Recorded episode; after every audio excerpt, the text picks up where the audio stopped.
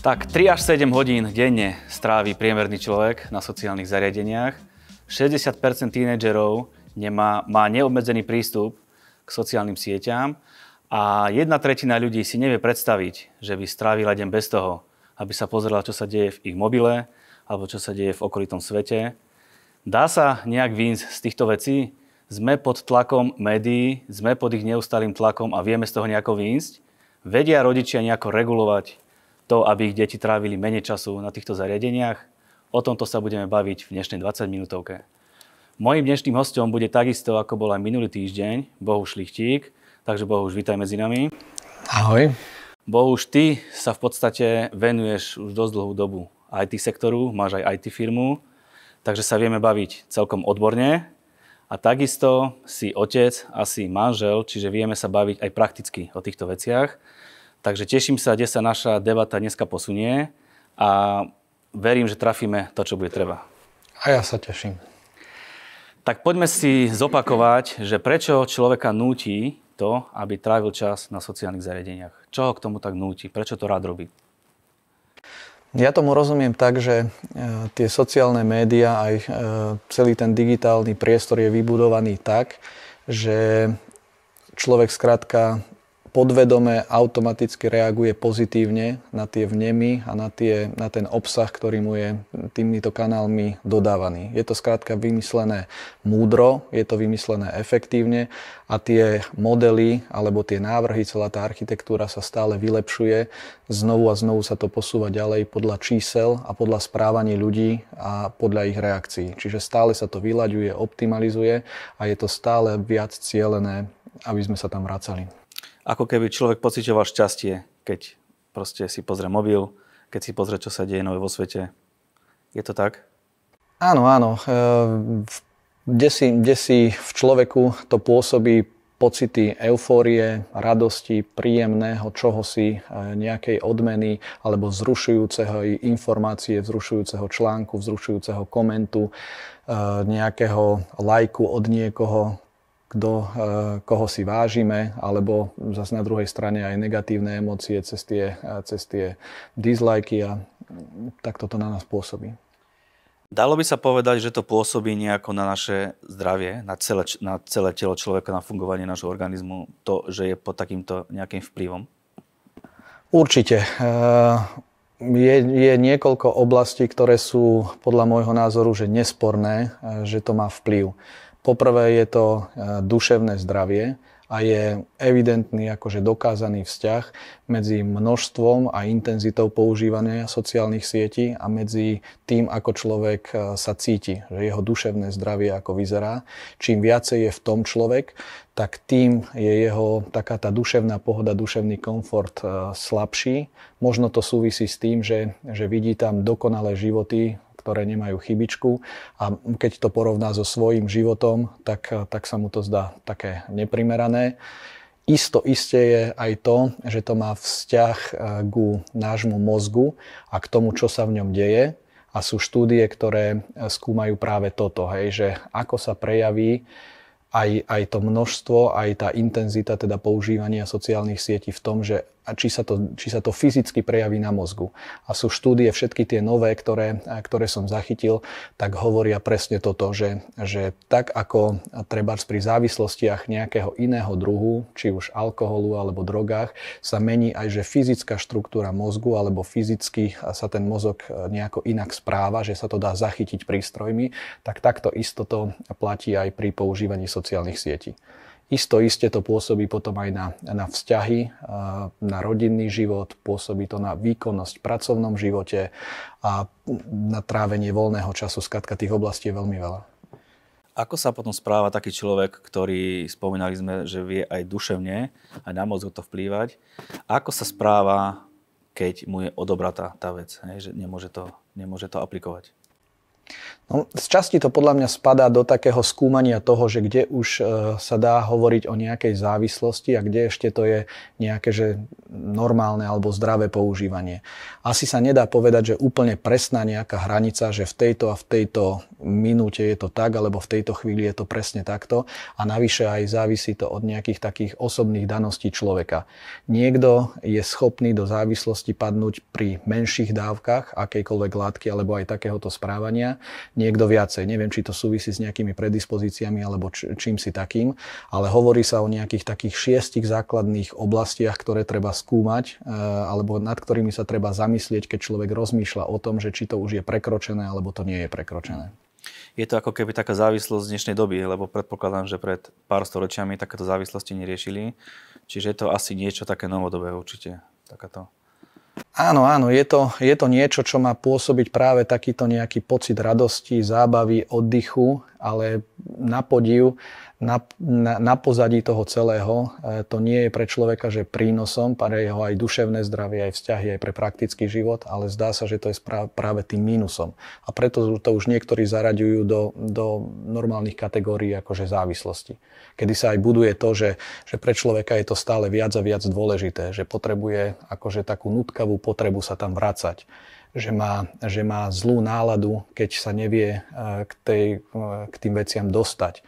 Že má pocity frustrácie, že má pocity e, bezcielnosti, že má pocity také, že bezvýchodiskovosti, hnevu a, a všetky tie veci, ktoré, ktoré pri iných závislostiach takisto sa vedia nájsť.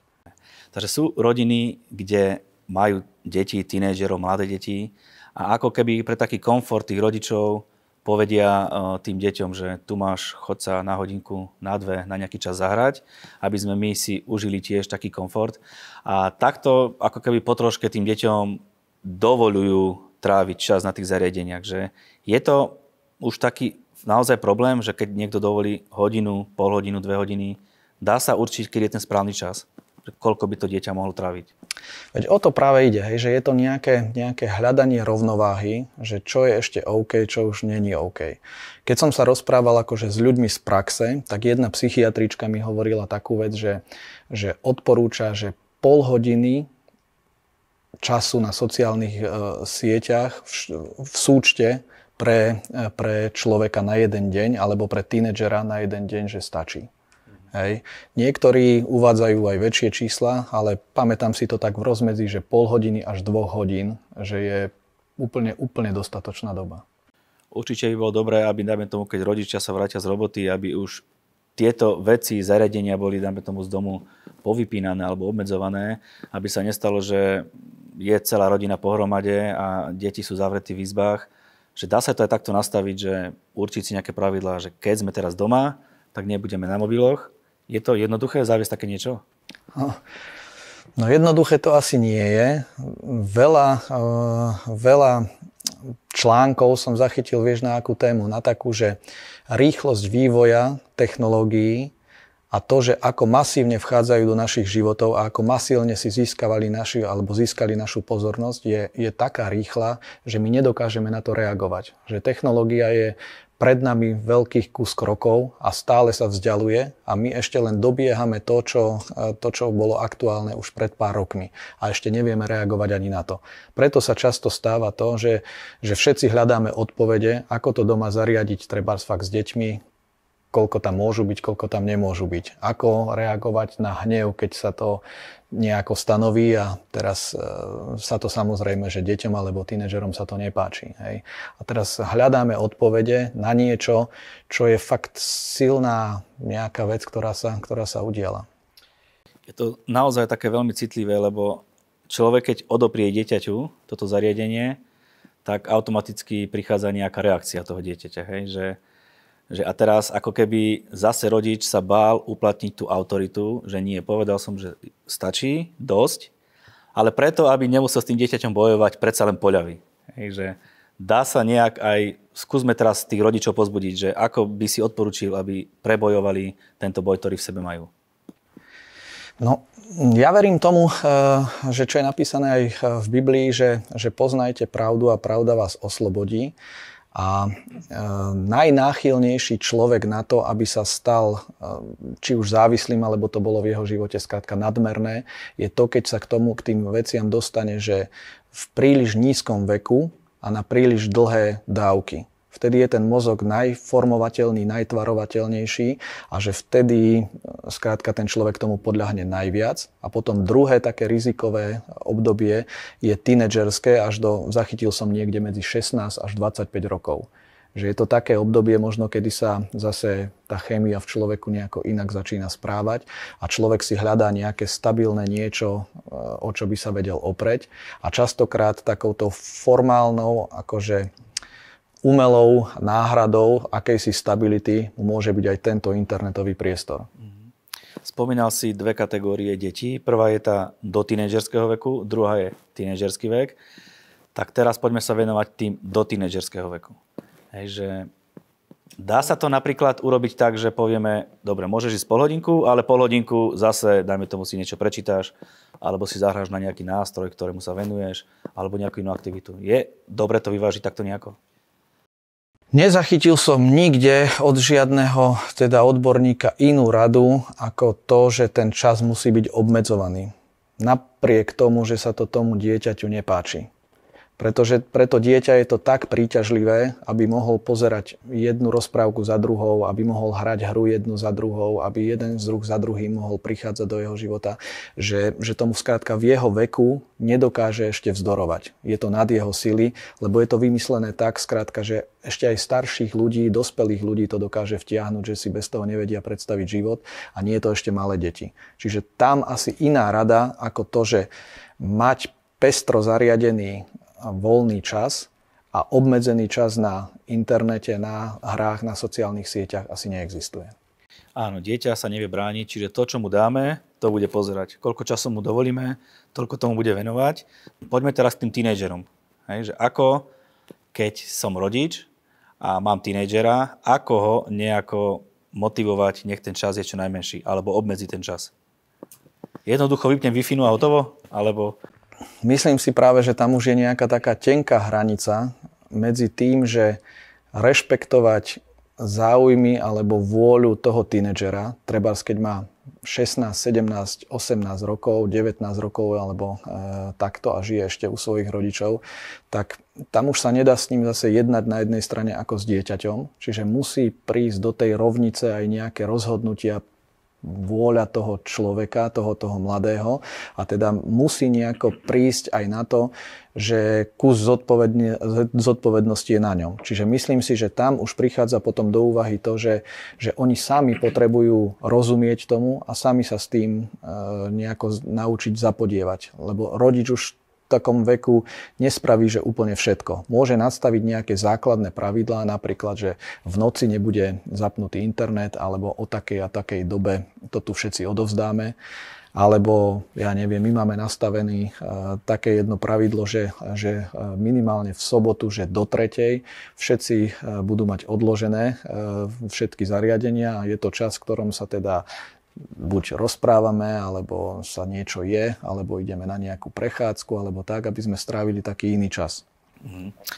Aj tak si myslím, že dieťa je veľmi prešpekulované a vie si nájsť spôsob, ako toto vie nejako uh, obísť. Sú aj nejaké možnosti, aplikácie alebo niečo také, čo vieme odporučiť, aby sme mali pod kontrolou to, čo dieťa na tom mobile pozera?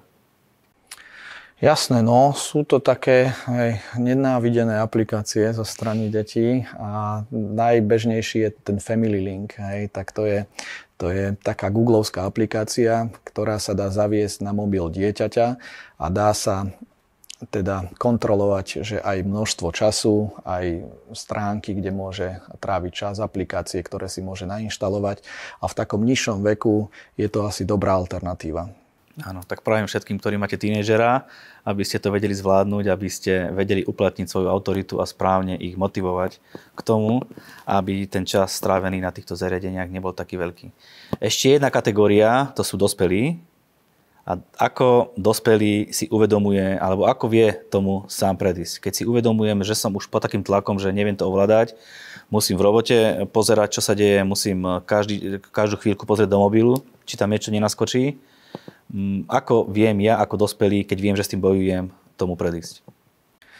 Sú na to kadejaké teórie, hej, eh, od takého úplného minimalizmu, že, ktorý, ktorý eh, akoby odporúča, že takmer čohokoľvek sa v tých, z týchto vecí zriecť, také, také skoro až askéze alebo takého toho amišského spôsobu amerického, až po také nejaké cielené kontrolovanie tých vecí. Hej. Ale celé to stojí, vieš na čom? Na tom, že človek potrebuje pre taký zdravý pocit alebo aj zdravé fungovanie to, aby vedel sa regenerovať.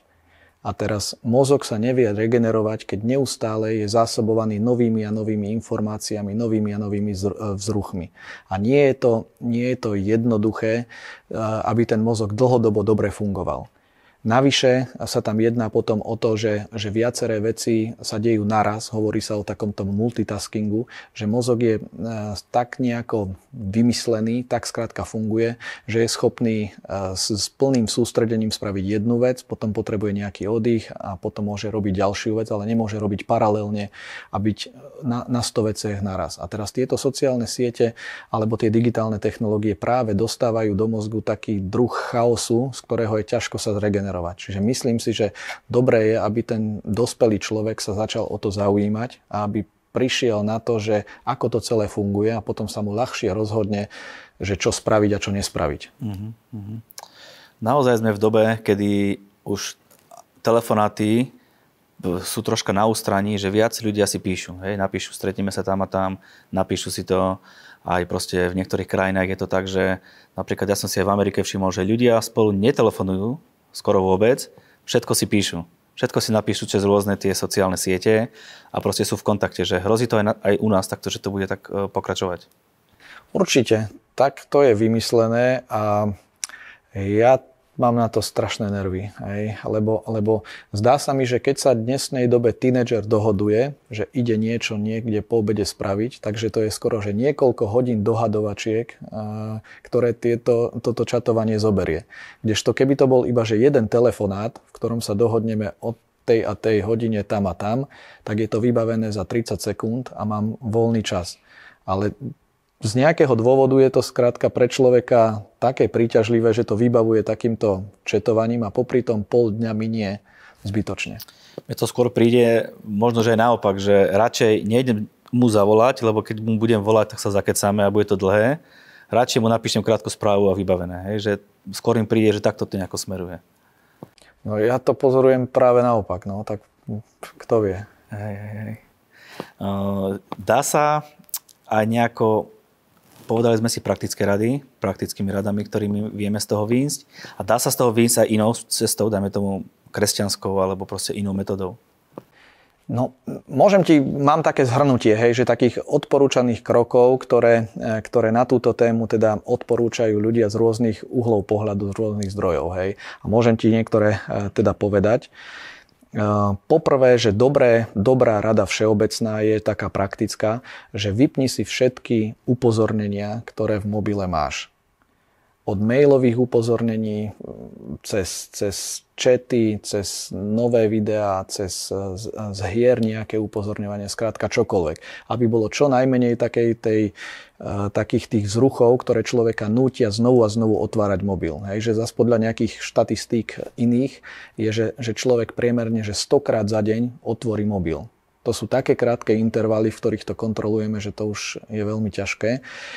Čiže vypnúť upozornenia, nauč sa nechávať si, alebo že je dobré naučiť sa doma nechávať si mobil, bez toho, že by človek mal nutkavú potrebu ho stále mať pri sebe, ale ísť len tak niekde na celý deň treba bez mobilu. Toto si už niekedy človek skoro až nevie predstaviť. Potom e, e, veľmi dobrá rada je, že nebrať si žiadne takéto zariadenie do spálne a ne, ne, ne, nezaspávať s ním. Toto je podľa mňa veľký boj, každého z nás.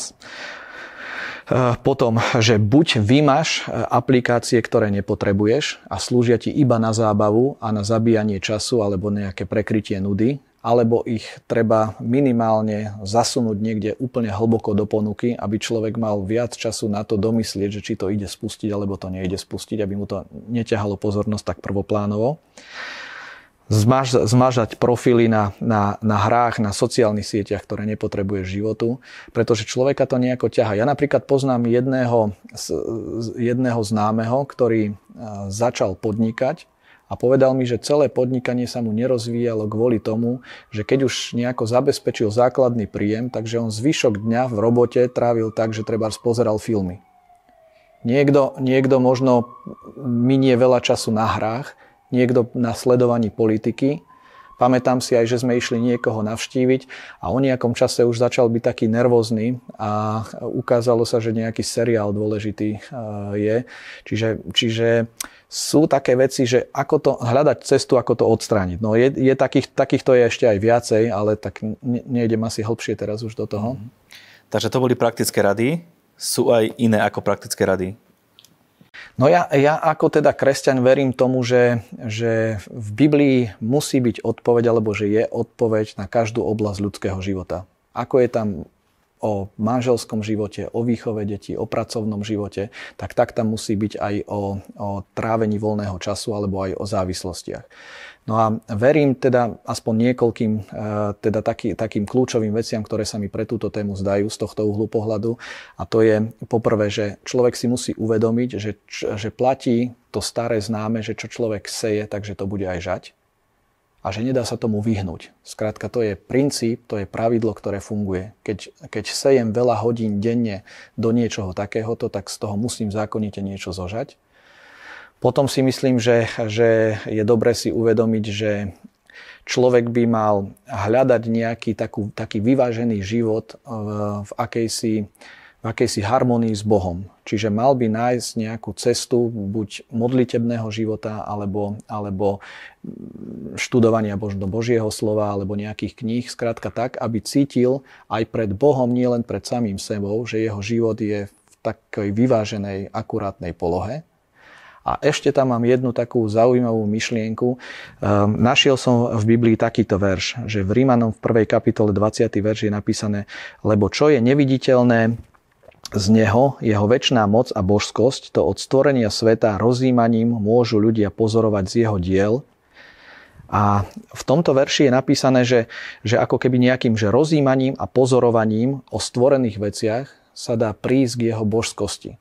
A zdá sa mi, že v celej histórii ľudia toto mohli úplne bezstarostne robiť, lebo tak trávili voľný čas, že mali kontakt s reálnym vonkajším svetom. Kdežto dneska sme vtiahnutí do akejsi virtuálnej doby, v ktorej hodiny a hodiny strávime pozorovaním na nejaké takéto sociálne e, teda veci, siete a, a, a tie príspevky tam a nič z toho nás nedovádza k tomu, aby sme v tom celom spoznali nejako, že existuje akýsi stvoriteľ. A myslím si, že toto je veľmi nebezpečné, že vzhľadom na generáciu, v ktorej teda žijeme.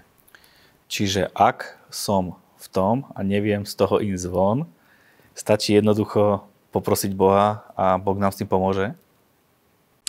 Neviem, či jednoducho, či zložitejšie, alebo ako hlboko v tom človek je e, ponorený, ale áno, Biblia hovorí, že poznajte pravdu, pravda vás vyslobodí a takisto aj to, že Boh má pre človeka 100% pripravený akýsi zmysluplný, harmonický život, lebo je napísané tiež v Božom slove to, že, že, že jeho vôľa, že je dobrá, že je príjemná a že je dokonalá. A že on, on chce, aby náš život bol že vyvážený po každej, po každej stránke.